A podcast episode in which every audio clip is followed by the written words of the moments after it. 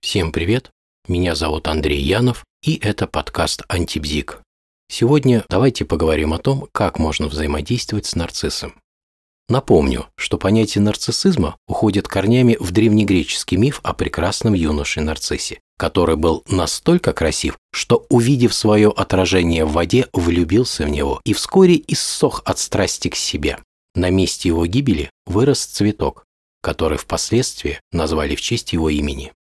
Нарциссы на самом деле способны очаровывать окружающих людей. Порой они выглядят весьма обаятельными, умными и привлекательными. Они мастерски создают превосходное первое впечатление. Но так ли безоблачное взаимодействие с ними? И что ждет человека, решившегося с ними сблизиться?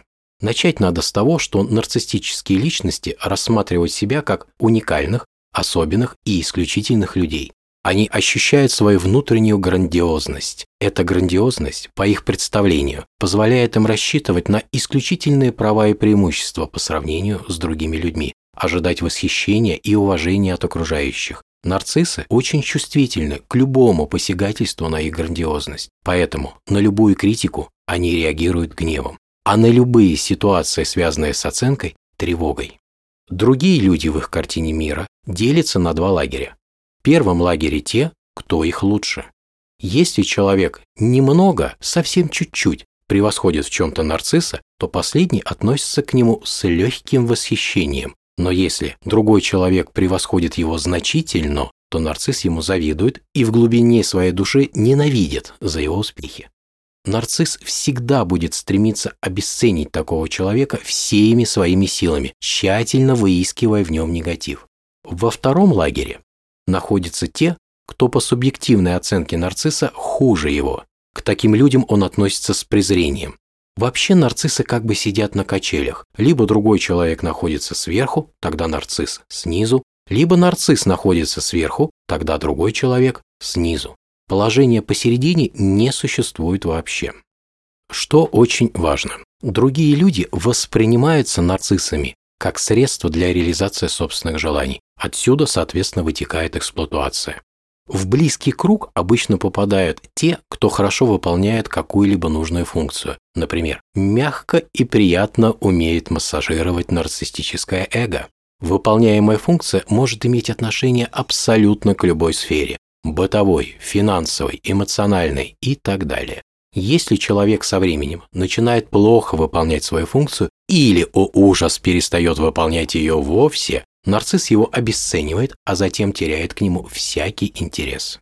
Нарциссам свойственно не понимать чувства и состояния других людей. Например, если вам повезло, и ваш начальник имеет нарциссический тип личности, а вас угораздило заболеть гриппом и не прийти на работу, скорее всего, вы будете оштрафованы и узнаете, какой вы безответственный работник. В то же время, если у этого начальника начнется элементарный насморк, все вокруг обязаны будут ему сочувствовать и всеми силами облегчать его тяжелую участь. Они так сильно сконцентрированы на себе, что абсолютно любой чих вызывает у них сильнейшую озабоченность состоянием здоровья.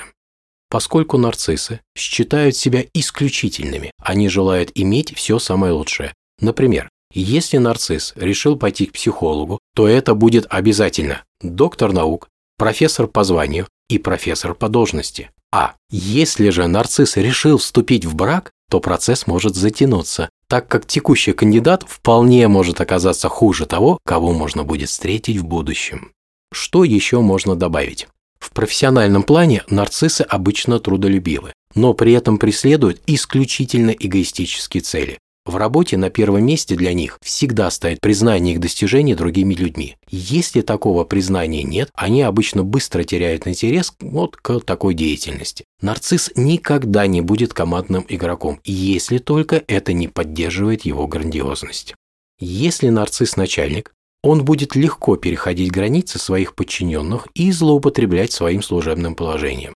То, что подчиненные будут эксплуатироваться, это и так понятно. Также нарциссические личности могут спокойно браться за задачи, на решение которых им не хватает квалификации. Также они могут принимать решения, с последствиями которых они не в состоянии будут справиться в будущем.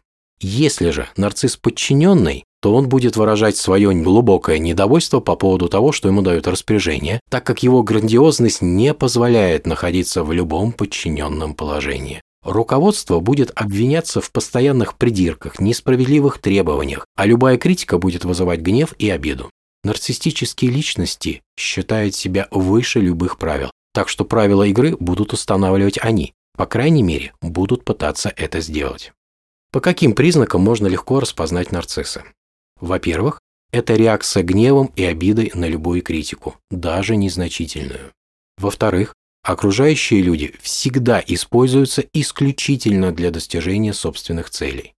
В-третьих, нарциссы склонны к преувеличению любых собственных достижений, при этом они легко обесценивают достижения других людей. В-четвертых, нарциссы озабочены неограниченной властью, успехом и славой. В-пятых, нарциссы не обладают способностью сопереживать, хотя и могут с успехом ее имитировать. В-шестых, нарциссы требуют внимания и похвалы от окружающих людей, а если ее не получают, реагируют обидой и гневом. Как взаимодействовать с нарциссической личностью? Очевидно, вы не должны быть намного успешнее нарцисса, иначе он будет вам завидовать. Также вы не должны быть значительно хуже его, иначе он вас быстро обесценит. Вы должны аккуратно поддерживать нарциссическую грандиозность. Вы должны забыть про любую критику. Безусловно, вы должны выполнять определенную функцию для нарцисса, ну, другими словами, вы должны приносить ему пользу. При этом вы должны быть готовы к тому, что рано или поздно вас все равно обесценят. Вы должны приготовиться к необоснованной критике ваш адрес, к всевозможному выискиванию в вас негатива. Но главное, вы должны решить, стоит ли игра свеч, ведь любое взаимодействие с нарциссической личностью сахарным не назовешь. Я думаю, вот на этой ноте можно и завершить такой набросочный портрет нарцисса. Всем всего хорошего, всем пока.